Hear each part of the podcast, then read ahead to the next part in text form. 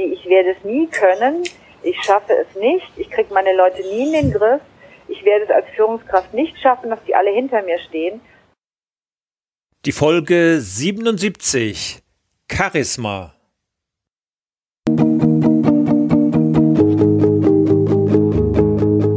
Gute Führung braucht Gespür.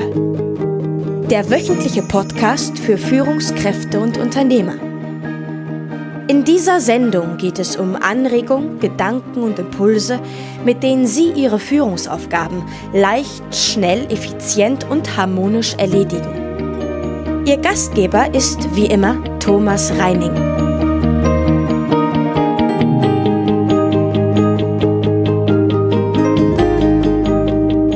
Marilyn Monroe, Romy Schneider, James Dean und Steve Jobs hatten es. George Clooney, Barack Obama oder auch der Dalai Lama haben es. Wir alle kennen Menschen auch persönlich, bei denen wir das Gefühl bekommen, wenn sie einen Raum betreten, dann, ja, dann geht die Sonne auf. Gerade Führungskräften hilft es, diese besondere Ausstrahlung zu haben und mit der eigenen Wirkung andere Menschen leicht und locker mitzureißen und zu begeistern. In dieser Sendung dreht sich heute alles um das Charisma und auch meine heutige Gesprächspartnerin bringt genau dieses Charisma mit. Ich freue mich über den Besuch von Claudia Kleinert, Deutschlands wohl prominenteste Wettermoderatorin. Neben ihrer Arbeit beim Fernsehen arbeitet sie als gefragter Coach für Persönlichkeitsentwicklung sowie als Keynote-Speakerin zu den Themen Klimawandel und Kommunikations- und Wertetraining. Als eine ihrer als Probesendung geplante Ansage ungewollt auf Sendung ging, wäre sie am liebsten am Boden versunken, um dann festzustellen, dass sie viel zu hart mit sich selbst war. Sie hat ein bemerkenswertes Buch mit dem Titel Unschlagbar positiv, die Charisma-Formel geschrieben, in dem sie dem Charisma und der damit verbundenen besonderen Wirkung auf Menschen auf den Grund geht. Ich habe mich riesig gefreut, mit ihr dieses ausführliche Gespräch zu führen, in dem ich unter anderem wissen wollte, ob Charisma angeboren ist oder ob man es lernen kann. Freuen Sie sich jetzt auf spannende Einblicke in ein Thema, das so ziemlich jede Führungskraft in irgendeiner Form beschäftigt. Das eine oder andere kleine Nebengeräusch bitte ich zu entschuldigen.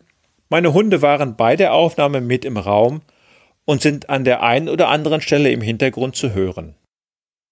So, und nun freuen Sie sich auf mein Gespräch mit Claudia Kleinert.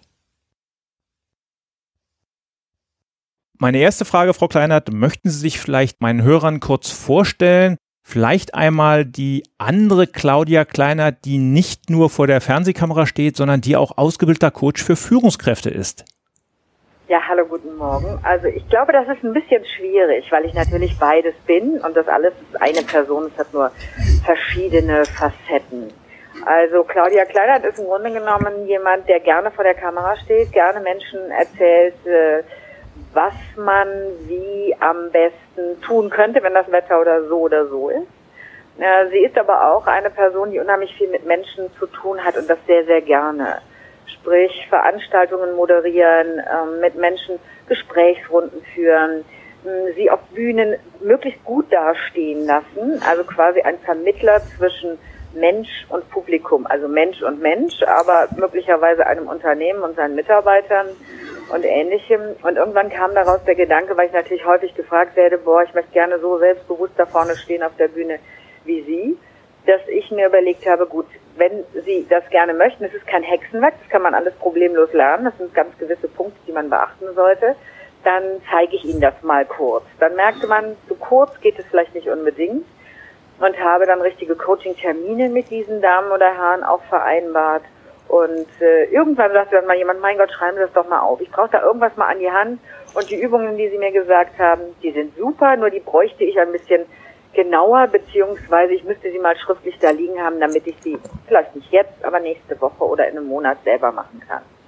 Ähm, das hat die Moderatorin, die sehr gerne auch Menschen weiterhilft in ihrer Entwicklung, dann alles mal aufgeschrieben und irgendwann war es so gut aufgeschrieben, dass ich dachte, jetzt kannst du auch ein Buch draus machen.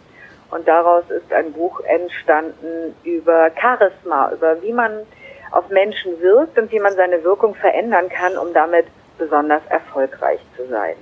Von daher sind das ganz viele Facetten meiner Persönlichkeit, die aber alle ineinander oder ja ineinander spielen oder miteinander zu tun haben, weil bei den Sachen im Fernsehen muss Claudia Kleinert genau das zeigen, was sie anderen Menschen beibringt, auf einer Veranstaltung ähnlich und sie muss sich halt jeweils auch in eine ganz neue Situation hineindenken, so wie es jeder in seinem Job meistens zumindest äh, auch jeden Tag tun muss. Das ist so das, womit ich im Grunde meine Tage verbringe und äh, ganz ehrlich, es ist kein Job, es ist äh, eine Leidenschaft und es ist eine Berufung. Es macht mir riesengroßen Spaß.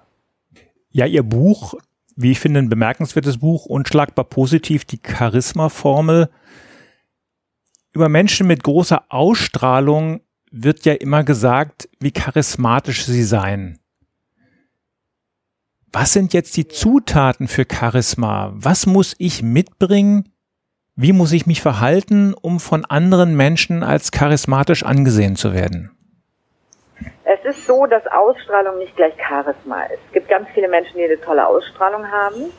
Die, die ist meistens nur auf gewissen Bereichen, wo man sagt, äh, oder wo ich denke, boah, haben die ein tolles Lächeln. Wenn sie dann anfangen zu reden, ist die Stimme ganz hoch und ich glaube so, oh, schade, alles kaputt gemacht. Oder die äh, sehr gefühlvoll, sehr mitfühlend mit anderen Menschen umgehen, sich in ein Thema eindenken. Wenn es aber dann darum geht, das Ganze in Strukturen und in äh, eine Analyse zu fassen und wirklich mal Dingen auf den Grund zu gehen, dann fehlt es da. Dann ist die Ausstrahlung toll in Hinsicht auf sich eindenken und Mitgefühl in Hinblick auf, wie fasse ich das jetzt aber so strukturiert, dass ich es anderen auch mitgeben kann oder dass ich anderen auch erklären kann, was ich möchte oder was ihnen vielleicht hilft, dann fehlt es da. Das ist eine besondere Ausstrahlung. Charisma ist sämtliche Bereiche der Wirkung auf andere Menschen zu wissen, erst einmal zu kennen und dann im besten Fall auch zu beherrschen und in sich in Ausgleich zu bringen. Und das sind sehr viele verschiedene. Ich habe es einfach mal für mich in vier Bereiche gegliedert. Das ist der gesamte Bereich des Körperlichen, also alles, was man mit seinem Körper macht, die Präsenz, die man hat, die Mimik, Gestik, mit der man arbeitet. Dann ist es der Bereich des Emotionalen, im allerweitesten Sinne gefasst. Das, dazu gehört Intuition, da gehört Empathie, Mitgefühl, sich eindenken in andere Menschen, in neue Situationen mal ganz aus seinem eigenen Denken herausgehen und sich auf eine andere Person einzustellen. Dazu gehört vor allen Dingen auch, was ich für sehr wichtig halte, die Fokussierung auf eine, auf eine Sache, auf einen Menschen, auf ein Thema, auf eine Situation, auf Umstände und so weiter. Dann gehört natürlich der gesamte Bereich der Stimme dazu. Nicht nur die Stimmhöhe, sprich, wenn ich sehr, sehr hoch spreche, aber eine erwachsene Frau bin, dann kriegt der andere das in seinem Kopf wahrscheinlich nicht so ganz zusammen. Warum spricht die jetzt wie ein kleines Mädchen, wirkt aber auf mich wie eine erwachsene, gestandene Frau? Dazu gehört auch mein Wortschatz. Kann ich überhaupt mit jemandem sprechen, wenn ich selber aus einem ganz anderen Metier komme? Beispielsweise, ich bin Arzt und rede jetzt immer nur in Fachtermini. Auch wenn vor mir ein Patient sitzt, der vielleicht gerade eine schwierige Diagnose bekommt und kein Wort von dem versteht, was ich sage, dann fehlt mir wahrscheinlich erstens die Empathie und auch der Sprach- oder Wortschatz, um mit diesem anderen Menschen wirklich umgehen zu können. Ähm, zu Stimme oder beziehungsweise zu dem sprachlichen Bereich gehört natürlich auch, kann, schaffe ich es, Dinge gut zu erklären, indem ich Bilder verwende. Also einfache Hilfsmittel. Und der vierte Aspekt, neben dem körperlichen, emotionalen, stimmlichen, ist alles, was mit dem Geist zusammenhängt. Das, was ich eben gesagt habe, es nützt nichts, wenn ich sehr mitfühlend bin und jemand anderem erklären möchte, wie er vielleicht seine Situation verbessert. Ich das aber weder mal genau analysiert habe, was macht er, wo kommt er her, was tut er, warum tut er, was er tut und wie er es tut. Und dann auch keine Struktur in das bringe, was ich ihm raten möchte. Schon, sondern schon mit dem Schluss anfange und dann langsam zwischendrin mal wieder springen und dann solltest du das und vielleicht könntest du das und wenn du dann das gemacht hättest, hättest du das, kann mir niemand mehr folgen. Das heißt, ich muss all diese Dinge, zu diesen vier Punkten gehören jeweils vier Unterpunkte, in einen Ausgleich bringen und wenn möglich auch meine Wirkung immer danach ausrichten, mir zu überlegen, habe ich das jetzt gerade alles drin? Viel komplizierter als es ist, weil in der Frage haben Sie auch gestellt, wo habe ich das oder wo bekomme ich das her? Wir haben das alle in uns. Wir haben es nur meistens verlernt oder es geht unter, weil wir glauben, wir brauchen es nicht. Von daher alles vorhanden, muss nur wieder geweckt oder vielleicht noch ein bisschen ausgebildet werden. Genau, und dann muss man natürlich auch darauf achten, dass diese vier Bereiche, dass die kongruent erscheinen, dass die zusammenpassen, dass also Sprache und Körpersprache, Mimik und Gestik als eine Einheit erscheinen. Genau. Das heißt, äh, ich, ich überlege mir genau, wie sieht die Komplettwirkung aus? Das heißt, wenn es um ein Thema geht, wo es jetzt wirklich nur um Zahlen, Daten, Fakten geht, wo es darum geht, dass ich eine Sache analysiere, strukturiere und das Ziel vor Augen, diesen Weg auch gehe, dann nützt es nicht mal nicht viel, wenn ich alles auf die emotionale Schiene ziehe. Es gibt viele Menschen, die können in gewissen Situationen zumindest gar nicht mehr sachlich sein, weil sie sich jeweils direkt auf der emotionalen Schiene angesprochen fühlen. Ich muss also auch wissen, wann ist das eine wichtig und wann ist das andere wichtig. Das ist genauso eine Kongruenz wie was sage ich und welche Körpersprache nutze ich. Also ich merke das jetzt, wie ich gerade mit den Händen rede, ich kann das schon gar nicht mehr anders. Das heißt, ich muss Worte, die ich sage, auch direkt mit meinen Händen unterstreichen, weil es einfach so eingebrannt ist. Interessant. Bekommt man denn diese Eigenschaften in die Wiege gelegt? Wird man so geboren? Oder muss man daran stark arbeiten, solch ein Charisma zu entwickeln? Wie war das bei Ihnen? Waren Sie das Naturtalent, äh, was sich vor die Kamera gestellt hat und gut ist es? Oder mussten Sie selber auch an sich hart arbeiten? Ich muss sagen, die Eigenschaften haben wir alle. Die sind alle in uns. Die werden aber verschüttet, an die denken wir nicht mehr, weil wir einfach zu viel Dinge gleichzeitig tun müssen, sodass wir nicht mehr an alle diese Eigenschaften denken oder sie zum Teil auch durch Erziehung, durch Erlebnis, durch den Job, den wir machen, ähm, ja, so ein bisschen in Vergessenheit geraten. Also die Eigenschaften haben wir. Wir nutzen sie nur nicht mehr alle. Und auch ich habe sie logischerweise nicht so genutzt, als ich 20 war und anfing zu arbeiten, wie ich sie heute nutze, wo ich genau weiß, aha, darum geht es, das alles macht meine Wirkung aus. Und wie möchte ich jetzt eigentlich wirken? Das heißt, ich war, als ich nach der Schule anfing, eine Ausbildung oder Lehre als Bankkauffrau zu machen, war ich bei weitem sicherlich noch nicht so wirkungsstark, wie ich das heute bin. Zumal ganz ehrlich, ich habe mir oft gar keine Gedanken gemacht, wie wirke ich eigentlich. Das waren mal so kleine Aspekte, da hat man mal das Buch gelesen und dachte, aha, versuchst du das mal. Das waren aber immer nur Fragmente. Und erst so im Laufe der Zeit, natürlich durch meinen Job, weil in meinem Beruf als Moderatorin ist es eine ganz wichtige Sache, wie wirke ich auf andere Menschen. Ich muss mir auch vorher schon Gedanken machen, wie möchte ich eigentlich wirken. Ist es eine 100-Jahr-Feier und alle sind total gut drauf? Oder moderiere ich einen Kick-Off für eine Bank, der es gerade ganz schlecht geht und die Tausende von Leuten entlassen muss? Das heißt, ich muss mir vorher überlegen, wie möchte ich wirken und wie ist es der Situation ähm, ja entsprechend, dass ich zu wirken habe was erwartet der Kunde, wie ich wirke und wie ich Dinge rüberbringe. Das heißt, ich habe das auch gelernt und ich hatte leider keinen Coach zu der Zeit, sondern ich habe mal das gelernt, mal das gelernt, dann habe ich gemerkt, das kommt gut an, dann habe ich das verbessert, aber ohne einen Leitfaden zu haben, so und so, ähm, ja, sollte man sich auf Dinge vorbereiten, ich habe das intuitiv gemacht. Und ähm, ja, ich bin da heute glaube ich, meilenweit entfernt von dem, was ich als 20-Jährige oder 25-Jährige war. Weil dazu gehört natürlich auch Selbstbewusstsein.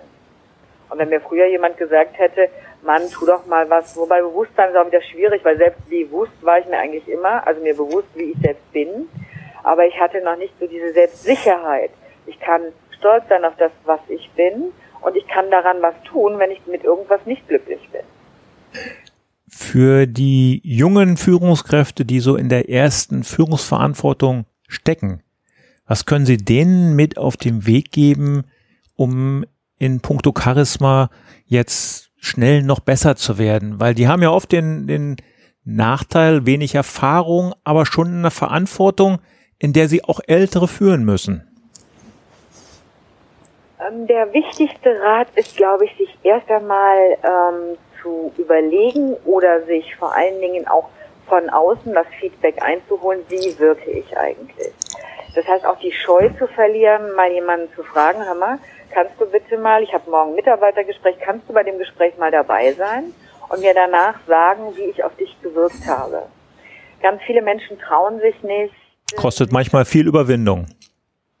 Ja, es ist aber das, das hilft einem am allermeisten. Man sollte natürlich jetzt nicht seinen ärgsten Konkurrenten oder, oder besten Feind mit dazu nehmen, sondern wirklich einen Kollege, von dem man weiß, der ist einem gut gesonnen, aber der ist trotzdem jemand, der, ähm, ja, der, der neutral beurteilen kann, das fand ich klasse, das, da hast du übers Ziel hinausgeschossen, du wirktest sehr entspannt oder du wirktest total angespannt man merkte, dass deine Augen sich ganz schnell bewegten, deine Hände zuckten die ganze Zeit oder du hast äh, überhaupt nicht gelächelt bei dem, wenn du was Freundliches gesagt hast. Das heißt, sich wirklich dieses Feedback einzuholen von Kollegen, von Mitarbeitern.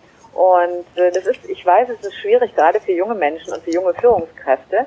Nur auch die haben Leute auf ihrer Ebene oder einen wohlgesonnenen Chef, der irgendwann mal gesagt hat, hör mal, du bist gut für den Job, ich möchte, dass du das machst den dann mal zu fragen nach so 100 Tagen, hören Sie mal, ich mache das jetzt schon eine ganze Weile.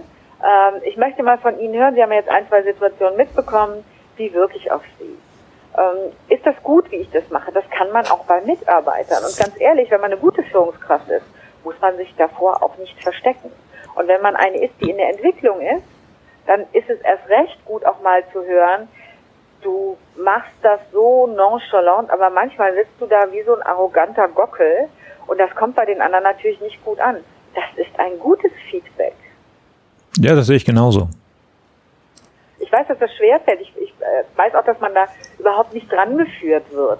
Ähm, meiner Meinung nach müsste so etwas auch in Schulen oder in, in Universitäten äh, gelehrt werden oder es müsste ein Fach geben, wo es darum geht, was, wie wirken sie oder wie gehe ich mit anderen Menschen um? Wie vermittel ich Werte? Wie vermittel ich Strukturen, wie kann ich mit anderen Menschen freundlich, respektvoll, aber trotzdem konsequent umgehen? Weil das ist ja auch nochmal so ein Thema. Viele, die dann sehr, die gemocht werden wollen, und das wollen wir alle, dafür sind wir Menschen, die sind nicht mal mehr in der Lage, wirklich auch mal klar zu sagen, nein, so möchte ich das nicht. Das ist nicht gut für unser Projekt. Oder ähm, so wie ich Ihnen das gesagt habe, ist es jetzt nicht umgesetzt worden. Warum? Und vielleicht kriegt man da sogar einen Anstoß, dass jemand sagt, ja, ich habe das so und so verstanden. Okay, habe ich nicht gut genug erklärt. Oder jemand sagt, ja, Sie haben das zwar so erklärt, aber im Laufe des Prozesses hat sich das und das entwickelt.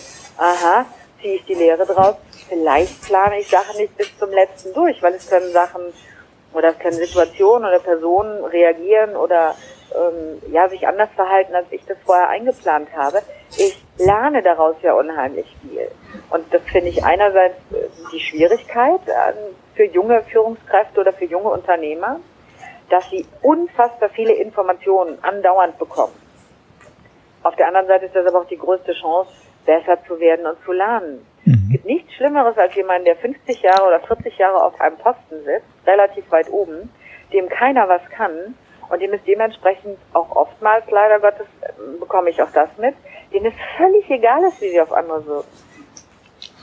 Nach dem Motto, ich sage, was gemacht wird, und ja, mach das. Und ob das Ding dann in die Britzen gefahren wird oder nicht, ist denen dann völlig egal. Das ist viel, viel schlimmer als ein junger Mensch, der immer wieder nachfragt, hey, war das gut? Wie können wir es besser machen?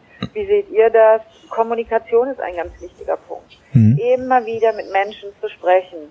Wie seht ihr das? Wie findet ihr das? Wie habt ihr das empfunden? Wie war das für euch, das so zu machen? Warum ist die Sache nicht rechtzeitig fertig geworden? Und dann auch klar zu sagen, nein, diese Entschuldigung lasse ich nicht gelten. Sie schreiben in Ihrem Buch auch über die Zahlen, Daten, Fakten getriebenen Menschen, die den Wunsch haben, alles zu analysieren. Und das gilt ja ganz besonders für viele Führungskräfte. Das würde ich gar nicht mal sagen. Ich glaube, es gibt die Gruppe, die nur versucht, auf der Schiene Zahlen, Daten, Fakten und die auf der Schiene, wir sind alle eine große Familie und hier darf jeder mitreden beides wirklich absolut nicht richtig und nicht zielführend. Bringt beides nicht. Das ist richtig. Am Ende muss da auch noch eine Führung sein. Ja, und auch jemanden, der Zahlen, Daten, Fakten vorgibt, der aber nicht vergisst, dass diese Zahlen nur erreicht werden von Menschen, die Emotionen haben, Erlebnisse haben, die eine Persönlichkeit haben, die gewisse Schemata erlernt haben, Erfahrungen haben und so weiter. Also es geht immer nur beides zusammen. Nächstes Stichwort Glaubenssätze. Können, die können uns ja sehr negativ beeinflussen. Ja. Haben Sie Beispiele für uns, was uns hier runterzieht und wie wir uns, mit welchen Mitteln wir uns wieder positiv nach oben ziehen können. Ja, der, so das Einfachste ist, ich schaffe es, ich werde es nie schaffen, dreimal in der Woche Sport zu machen. Ich habe keine Zeit, um Sport zu machen. Ist vom Denkansatz schon vollkommen falsch, weil erstens, wenn ich meinem Kopf sage, ich werde es nicht schaffen, dann äh, nimmt mein Gehirn das als Befehl auf. Du wirst es nicht schaffen. Also nimmt es diese Option, dass man es vielleicht doch machen könnte, äh, völlig aus seinem, aus seinem, äh, aus seiner Betriebsamkeit, möchte ich mal sagen. Das heißt, wenn Sie sich im Kopf immer wieder sagen, ich werde es nie schaffen, zu rauchen aufzuhören, dann werden Sie das auch definitiv nicht schaffen, weil Ihr Gehirn immer wieder die gleichen Befehle bekommt und sich das auch merkt, weil das ist relativ unabhängig von dem, was wir eigentlich wollen, sondern das hört manchmal auf ganz einfache Sätze. Ich habe solche Sätze wie, ich habe keine Zeit für, vollkommen aus meinem Repertoire gestrichen, sondern ich sage dann, ich nehme mir nicht die Zeit dafür. Und das ist dann eine viel genauere ähm, Beurteilung der Situation, weil es mir auch gleichzeitig wieder die Verantwortung zurückgibt. Das heißt, mit so Dingen wie ich werde es nie können, ich schaffe es nicht, ich kriege meine Leute nie in den Griff, ich werde es als Führungskraft nicht schaffen, dass die alle hinter mir stehen, verbaue ich mir den Weg dazu, dass mir das irgendwann mal gelingt. Und ich habe keine Zeit, ich habe nie Zeit, mich mit den Menschen auseinanderzusetzen, dann nehme ich mir die Zeit nicht, weil die Zeit hätte ich. Das ist grundsätzlich immer so. Oder wenn ich sage, ich habe keine Möglichkeit, Dinge mal zu Ende zu führen, weil immer kommt einer in mein Büro, wir haben offene Büros, da kann jeder rein und ich habe nie die Zeit, mal ein Telefonat in Ruhe zu führen. Nein, sie nehmen sich die Zeit nicht, weil sie haben Möglichkeiten, äh, sich Freiräume zu schaffen, um diese Zeit auch wirklich zu haben. Das ist nur etwas, was sie veranlassen müssen. Äh, dafür ist man letztendlich Führungskraft, um sich ja. diese Freiräume auch ähm, ja, zu schaffen und dafür zu sorgen. Ja, aber die meisten haben Angst. Unser Chef hat gesagt, die Tür soll immer offen sein. Das ist ja super. Aber es nützt ja nichts, wenn sie ihre ganzen anderen Arbeiten nicht mehr erledigen können und nicht mehr schaffen. Dann kleben sie sich ein Smiley auf die Tür, wenn die Tür offen sein muss. Und wenn dieses Smiley da klebt, dann heißt das, sie können reinkommen. Und stellen sie Regeln auf. Wenn ich telefoniere, kommt hier keiner rein. Dann ist das quasi so, als wäre hier ein schwarzer Vorhang vor der Tür und ich bitte mir aus, dass ich ein Telefonat so führe, wie Sie auch möchten, dass man mit Ihnen telefoniert, nämlich konzentriert. Und wenn ein Smiley, ein umgekehrtes Smiley an der Tür hängt, dann heißt das, ich bin jetzt gerade an einem Vorgang, der wichtig ist und ich möchte dabei nicht gestört werden, auch wenn meine Tür offen ist. Wenn die Hütte brennt, ein Großkunde dabei ist abzuspringen, dann ist, sind das die einzigen, äh, also Hütte brennt wirklich im Sinne von, es ist Feuer ausgebrochen, ich muss mein Büro verlassen und nicht, oh, Kunde A möchte gerade noch eben schnell wissen, ob, nein, das ist kein Grund. Hütte brennt heißt wirklich, entweder ist draußen Feuer ausgebrochen oder es droht jemand abzuspringen, wenn ich nicht in den nächsten drei Minuten reagiere und ein Ja oder Nein sage. Und in der Regel versteht das auch jeder. Es trauen sich nur die meisten, gerade junge Führungskräfte oder junge Unternehmer, nicht dann zu sagen, das ist meine Zeit. Ich möchte nicht, dass Sie reinkommen. Das muss ja nicht heißen, ich will nicht, dass ihr jetzt in mein Büro kommt. Das ist zwar ein offenes Büro, aber ihr habt gefälligst nicht reinzukommen, wenn. Es ist immer eine Frage der Nuance. Letztendlich Klarheit schafft Vertrauen und als Führungskraft muss man auch in der Lage sein, mal an der richtigen Stelle Nein zu sagen. Man kann es nicht jedem recht tun. Und das eben auf eine freundliche und höfliche Art. Und vielleicht auch mit der Erklärung, Sie möchten auch nicht, wenn Sie gerade mit einem Vorgang beschäftigt sind, dass alle drei Minuten jemand reinkommt, weil für einen Vorgang, für den Sie sonst zwölf Minuten brauchen, brauchen Sie dann 45 Minuten. Das ist nicht effizient. Und ich glaube, es ist, es ist genauso schwierig, ähm, wirklich noch das gewisse Maß an, an Empathie, an Freundlichkeit und Höflichkeit in den Menschen zu verankern, wie diese Konsequenz, ich möchte das jetzt nicht und ich bitte euch dann wieder zu kommen, wenn das Smiley bei mir an der Tür hängt oder wenn ihr seht, dass ich aufgelegt habe. Und das dann auch wirklich konsequent durchzuziehen. Weil wenn ich dreimal dann telefoniere und es kommt jemand rein und ich spreche trotzdem mit dem, dann führe ich meine Worte ad absurdum. Das ja. heißt, äh, Glaubenssätze sind, ich stehe morgens auf und ich weiß, ich habe am Tag fünf Termine und abends noch eine Abendveranstaltung.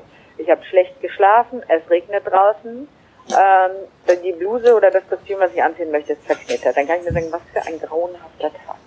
Dieser Tag wird sowieso zu nichts gut sein. Außerdem habe ich vier Termine. Ich weiß gar nicht, wie ich die alle schaffen soll. Ich bin jetzt schon kaputt.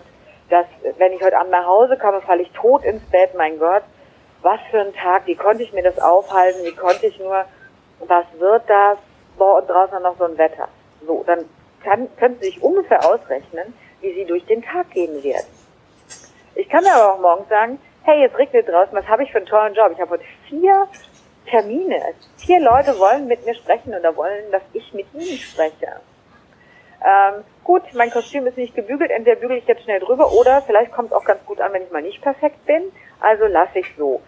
Super, alles schief, draußen regnet, ich wollte meine Wildlederstiefel anziehen. Na toll, muss ich halt auf die anderen Schuhe umschwenken.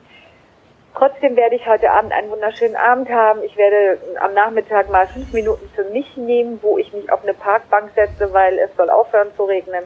Oder weil die ein wunderschönes Atrium haben in dem einen Unternehmen, wo ich mich fünf Minuten hinsetzen kann, mein Handy ausschalte, für mich bin. Ich habe ein tolles neues Buch angefangen, in dem ich zehn Minuten lese. Ich mache meine Achtsamkeitsübung, wenn ich nachher im Flugzeug nach XY sitze. Und so kann ich mir einen Tag ich nenne das mal böse, schönreden. Mhm. Das Tolle aber ist, unser Gehirn reagiert auf Schönreden. Weil wenn ich dem nur ganz viele tolle Bilder zur Verfügung stelle, dann nimmt es das an. Und meine einfachste Übung, die ich gern jedem ans Herz legen möchte, ist, wenn Sie schlecht drauf sind, stellen Sie sich doch morgens mal zwei Minuten nach dem Zähneputzen von Spiegel und lächeln sich an. Dann wissen Sie, was das Tolle ist? Unser Hirn ist blöd. Das heißt, das, das reagiert auf gewisse Reize automatisch. Sprich, wenn ich lächle vor dem Spiegel, sagt es meinem Gehirn, boah, die lächelt, die muss aber gut drauf sein. Dann schütte ich jetzt mal noch ein bisschen Serotonin und Oxytocin aus, weil die ist gut drauf und ich, das Gefühl soll erhalten bleiben. Also ohne dass sie gut drauf sind, tut ihr Gehirn so oder glaubt ihr Gehirn, sie sind ja gut drauf verstärkt dieses Gefühl. Und sie sind danach auch viel besser drauf. Eine ganz einfache Übung kann ich, muss man oft machen. Also wirklich bei all, auch bei den Übungen zur Wirkung. Immer wiederholen. Wir lernen nur durch Wiederholungen. Das heißt, wenn ich zehnmal am Morgen mit einem Grinsen vor dem Spiegel stehe, werde ich am elften Morgen wahrscheinlich schon automatisch mein Spiegelbild anlächeln. und mir die zwei Minuten nehmen, um mich anzulächeln, um mir zuzulächeln und ich werde merken, wie danach meine Laune besser wird. Das ist eine, eine medizinische Erklärung. Das ist ja nicht mal, wo ich hm. sage, das habe ich erfunden oder so, sondern das ist aus der Psychologie, das ist aus der Medizin. Das funktioniert. Machen Sie es einfach mal. Ja, ich finde es klasse, dass Sie das Beispiel erwähnen. Ähm, der Thorsten Hafner, der ähm, Körpersprache-Spezialist, hat ja. einen ähnlichen Tipp in der Folge 21 gesagt, als er sagte, wenn Sie auf, die, Autobahn fahren und da fährt so einer vor Ihnen, den Sie am liebsten, dann gucken Sie einfach in den Rückspiegel, ja? ja. Und lächeln sich selbst an und schon geht die schlechte Laune verloren. Stichwort Empathie. Die allermeisten Führungskräfte, ich würde fast sagen, alle Menschen besitzen empathische Fähigkeiten. Oft ist man aber nicht bereit, die entsprechend einzusetzen, gewinnbringend einzusetzen. Oder man hat die Sorge, dass äh, Empathie als Schwäche ausgelegt wird. Wie ist Ihre Meinung? Was können Führungskräfte tun, um an diesen Fähigkeiten zu arbeiten, ohne dabei gleichzeitig als schwach gesehen zu werden? Also Empathie per se ist ja einfach mal die Fähigkeit, sich auf die andere Seite zu stellen, gedanklich und emotional. Das heißt, wenn jemand vor mir sitzt und mir sagt das und das, dann versuche ich mich in ihn hineinzuversetzen. Wie er denkt, wie er fühlt, warum er das jetzt so sagt, wie er es sagt. Das ist ja erstmal eine ganz neutrale Eigenschaft. Die verlernen wir weil leider Gottes, gerade bei Menschen, die sehr erfolgreich sind, äh, die in Unternehmen arbeiten, die als Führungskraft Verantwortung haben, die nehmen sich gar nicht mehr die Zeit, sich zu überlegen, was will mein Gegenüber eigentlich? Wie denkt der? Wie fühlt der? Warum sagt er jetzt das, was er sagt, wie er es sagt? Das ist erstmal Empathie. Das heißt, die Fähigkeit, sich in eine andere Person emotional und gedanklich hineinzuversetzen. Wir haben oft keine Zeit dafür, wir nehmen uns die Zeit nicht dafür. Ähm, wir halten es für unwichtig, weil was interessiert mich mein Gegenüber? Ich bin wichtig. Ich bin wichtig, ich muss den Auftrag zu Ende bringen, ich muss sehen, dass es fluppt. Ich werde nachher zur Verantwortung gezogen, wenn es nicht funktioniert. Ich bin für die Zahlen verantwortlich und äh, auch für das Ergebnis. Das heißt, wir nehmen uns nicht die Zeit, sich uns, uns in das Gegenüber hinein zu versetzen. In dem Moment, wo ich das tue, verstehe ich aber viel eher, warum jemand tut, was er tut und wie er es tut. Damit habe ich Möglichkeiten, ihn zu packen, ihn zu greifen, ihn dazu zu bringen, mir zu folgen, weil ich ja verstehe, warum macht er das eigentlich, was er macht? Was spricht er da eigentlich? Von was für einem Hintergrund kommt er? Warum versteht er gewisse Dinge nicht, die ich ihm erkläre? Indem ich mich einfach nur in ihn hineinversetze. Und dann ist dieses emotional jemanden zu packen wahrscheinlich eher das, wo wir denken, oh nee, dann werde ich als Weichei abgetan und wenn ich auch noch Verständnis habe, äh, dann glauben die, ich habe die Sache nicht im Griff und warum muss ich den verstehen? Es geht doch um mich und es ist mir doch wurscht, warum der wie jetzt irgendwie nicht kann und ähm, Hauptsache er tut. Nein, das ist sehr wichtig, weil das Wichtigste, was uns Menschen innewohnt, ist, wir möchten respektiert werden und wir möchten mit unseren Wertvorstellungen ernst genommen werden. Und wenn ich das Gefühl habe, mein Gegenüber nimmt mich ernst, respektiert mich oder interessiert sich sogar für mich, dann mache ich doch im Grunde genommen alles für ihn, weil ich das Gefühl habe, der mag mich oder der versteht mich vielleicht sogar. Und das, da sollte man überhaupt keine Scheu vorhaben, auch eben diese Frage, wie geht es dir? Und nicht mit dem Englischen, how are you? Oh, I'm fine, how are you? So dieses interessiert mich eigentlich nicht, es ist eine Floskel, die stellt man halt. Nein, sondern wirklich, warum haben Sie die Sache denn nicht geschafft? Warum glauben Sie, ist Ihnen diese Aufgabe zu schwierig? Warum sagen Sie eigentlich jedes Mal, das geht nicht oder das wird so nicht funktionieren? Ich, ich sage das ja nicht, um Ihnen was Böses zu wollen. Ich möchte, dass die Sache nach vorne gebracht wird. Und jedes Mal, wenn ich irgendwas sage, haben Sie ein Argument dagegen. Ich verstehe nicht, warum Sie immer erstmal an das denken, was nicht funktionieren wird. Lassen Sie uns doch mal überlegen, wie es funktionieren wird. Damit bin ich auf eine emotionale Ebene gestiegen. Aber ich wirke nicht als Weichei, sondern ich wirke einfach nur verständnisvoll und überlegt. Und deswegen ist Empathie und auch das Arbeiten mit Gefühlen und vor allen Dingen auch Erkennen von Emotionen anderer Menschen extrem wichtig. Und zwar egal, ob sie Ingenieur sind, ob sie in einem großen Versicherungsunternehmen arbeiten oder in einer Marketingfirma, wo man nur mit sowas arbeitet. Ja, nur so wird man die Leute hinter sich kriegen und quasi das Team zu, zu haben, das wirklich für einen durchs Feuer geht. Genau.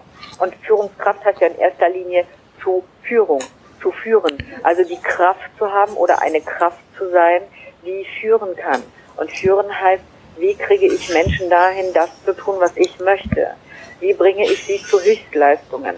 Und sie bringen kein Tier im Zirkus oder so zu Höchstleistungen, indem sie immer nur mit der Peitsche knallen, sondern sie müssen zwischendrin nochmal Zuckerchen verteilen. Sie müssen gucken, warum ist das Pferd jetzt nervös, warum steigt das nicht? Äh, warum tut das nicht, was ich möchte. Dazu gehört manchmal wirklich auch mit der Peitsche zu knallen, nicht auf das Tier, sondern vor dem Tier und zu sagen, ich bin derjenige, der sagt, wo es lang geht. Und du machst jetzt, was ich möchte. Dazu gehört aber auch zu merken, dass wenn die Nüstern sich bewegen und die Ohren flattern, dass irgendetwas da ist, was dieses Tier nervös macht und dann darauf einzugehen und auch zu gucken, diese Dinge aus dem Weg zu schaffen. Denn nur dann tut das, äh, sagen wir mal, in dem Fall das Dressurpferd das, was ich möchte. Im anderen Fall nur dann tut ein Mitarbeiter, was ich möchte, wenn ich verständnisvoll, aber trotzdem in der Sache klar bin.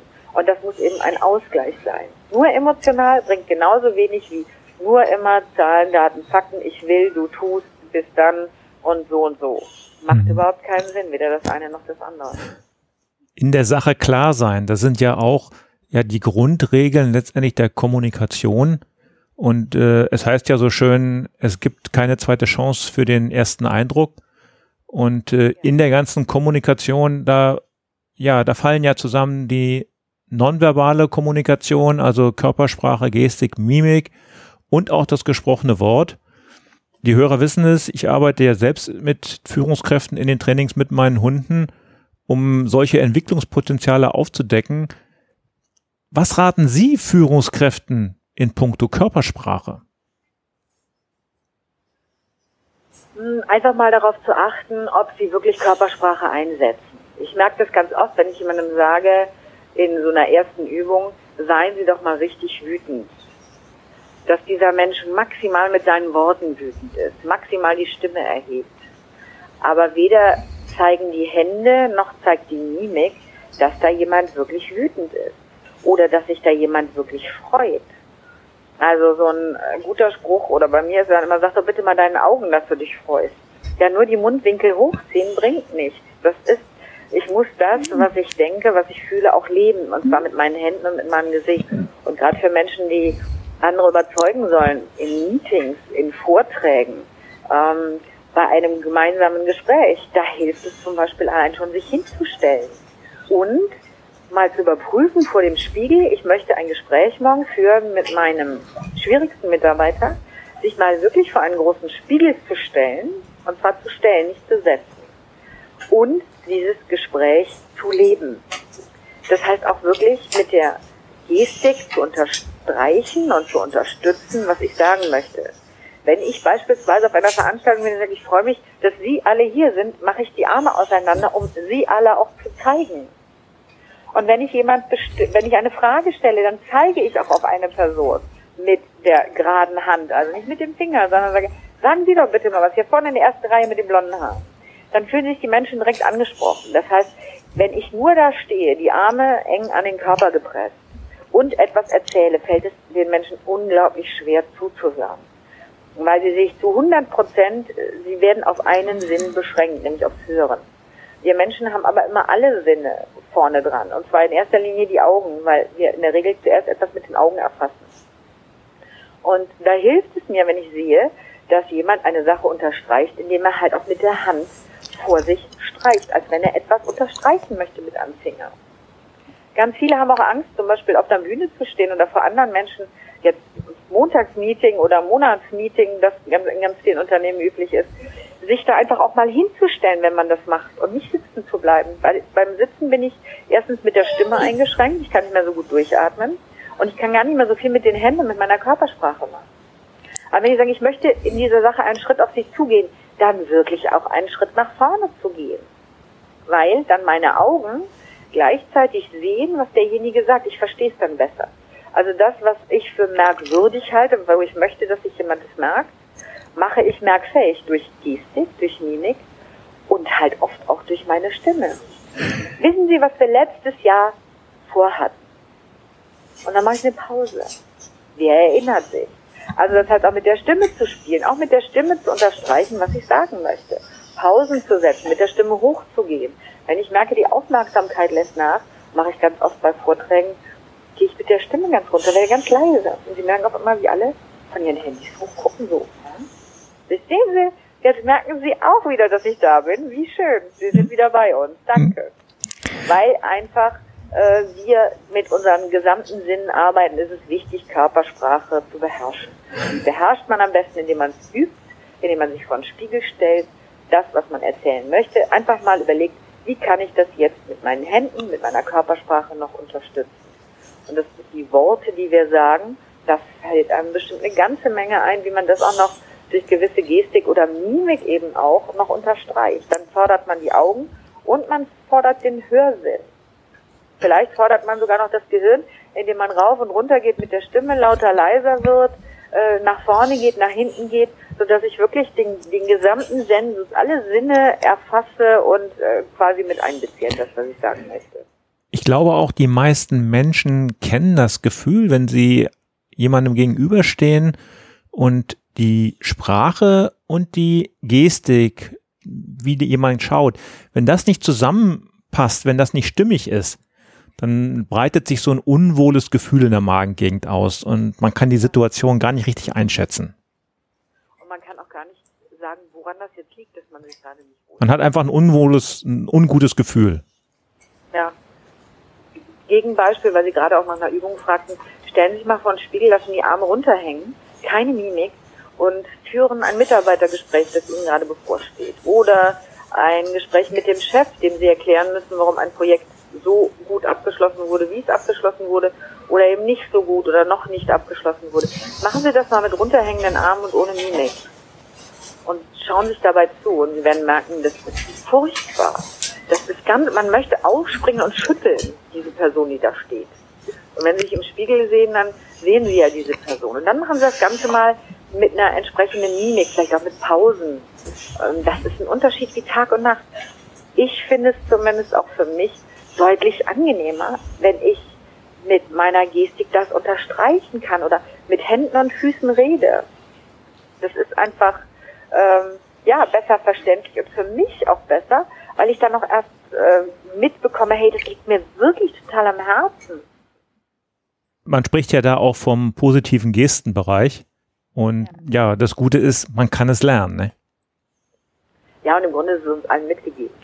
Ja, wenn, wenn man in einer Freundesgruppe sich unterhält, wird es kaum jemanden geben, der da sitzt und die äh, Hände im Schoß hat und von seinem letzten wahnsinnig spannenden Urlaub im Amazonasgebiet redet. Da würde keiner die Hände bei sich behalten. Warum also machen wir es um Gottes Willen im Job? Gerade als Führungskraft möchte ich ja verstanden werden und zwar so einfach wie möglich und so gut wie möglich. Also dann da auch einsetzen. Frau Kleinert, zum Abschluss des Gesprächs geben Sie uns doch oder den Hörern Ihre drei wichtigsten Tipps im Bezug auf charismatisches Auftreten. Welche wären das? Also der erste Punkt ist, sich klar zu machen, ähm, wie ich bin, muss nicht mit dem, wie ich wirke, übereinstimmen. Das zwei dürfen es auch mehr sein als drei. Ja, selbstverständlich.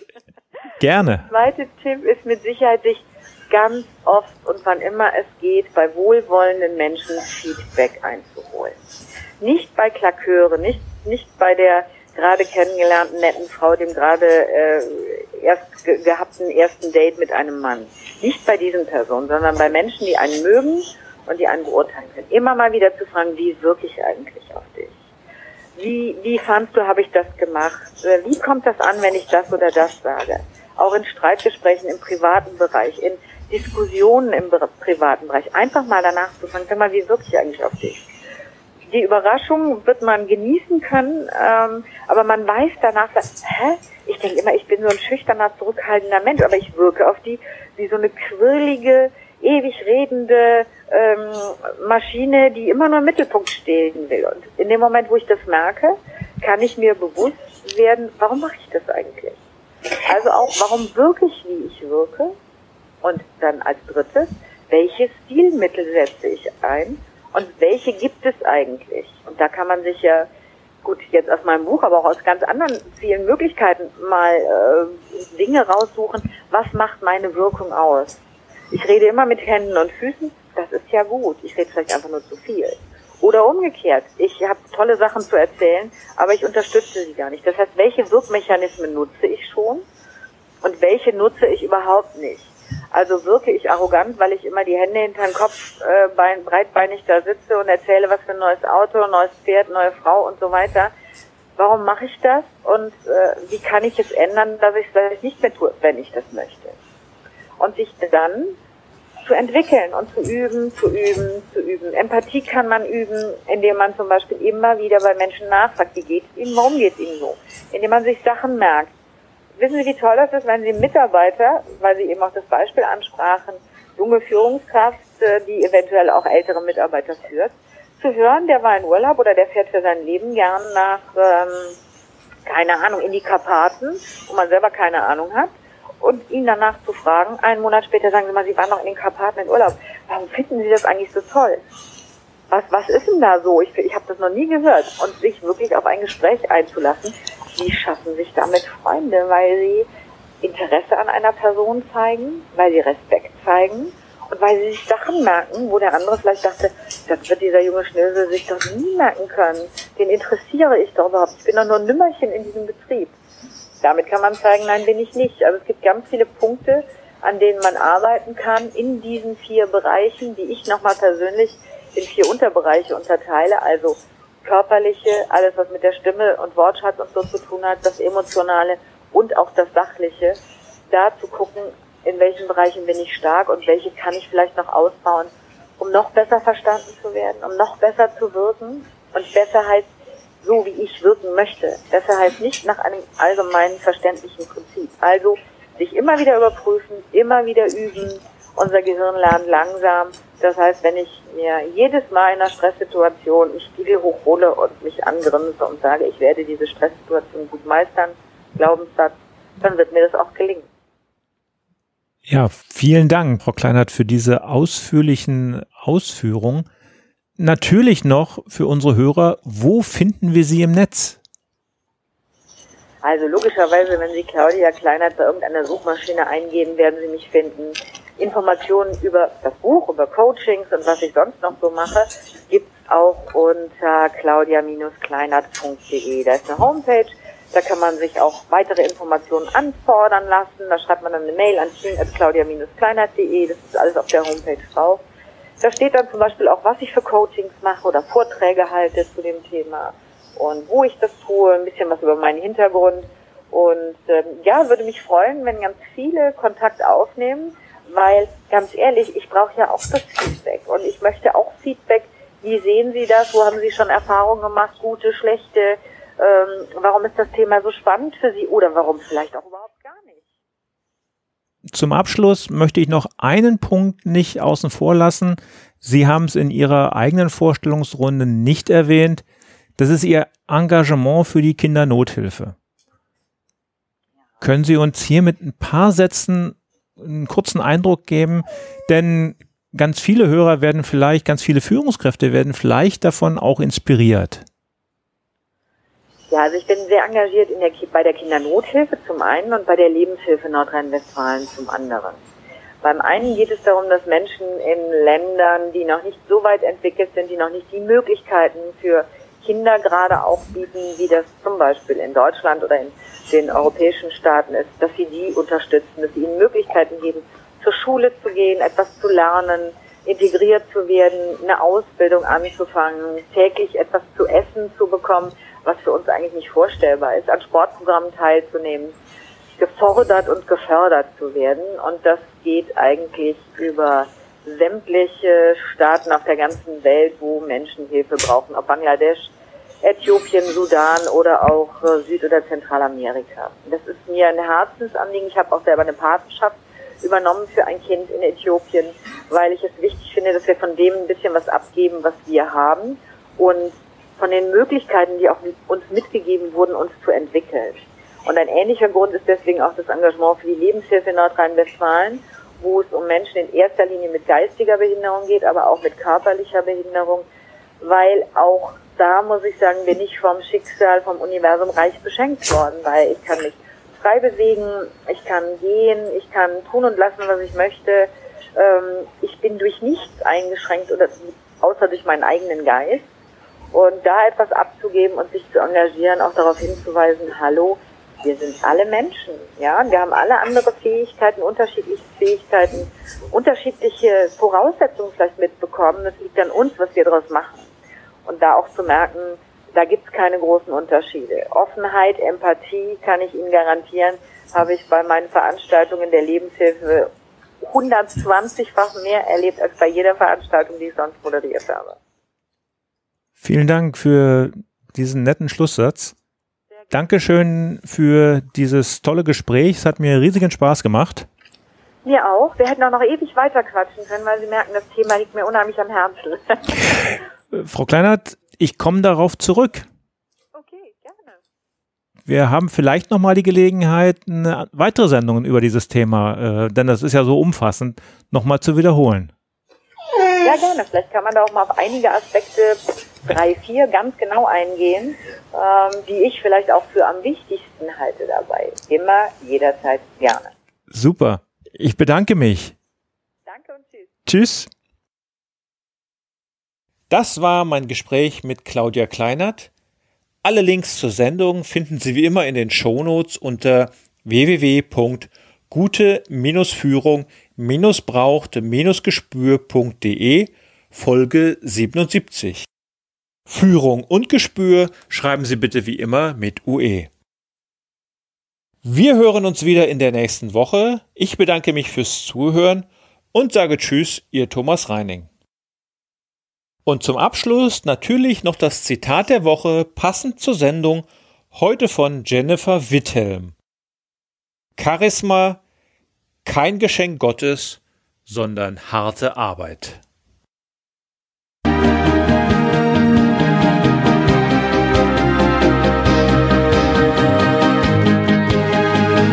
Gefällt dieser Podcast? Dann bewerten Sie ihn doch mit einer Sternebewertung und Rezension in iTunes. Dies hilft einerseits, diese Sendung weiter zu verbessern und sie darüber hinaus für andere noch sichtbarer zu machen. Besuchen Sie auch den Blog guteführungbrauchtgespür.de und schauen Sie, was es dort noch Spannendes für Sie zu entdecken gibt. Denken Sie immer daran, Sharing ist Caring und teilen Sie den Link zu dieser Sendung mit anderen Interessierten. Das war die heutige Ausgabe von Gute Führung braucht Gespür. Vielen Dank fürs Zuhören und eine schöne Zeit für Sie.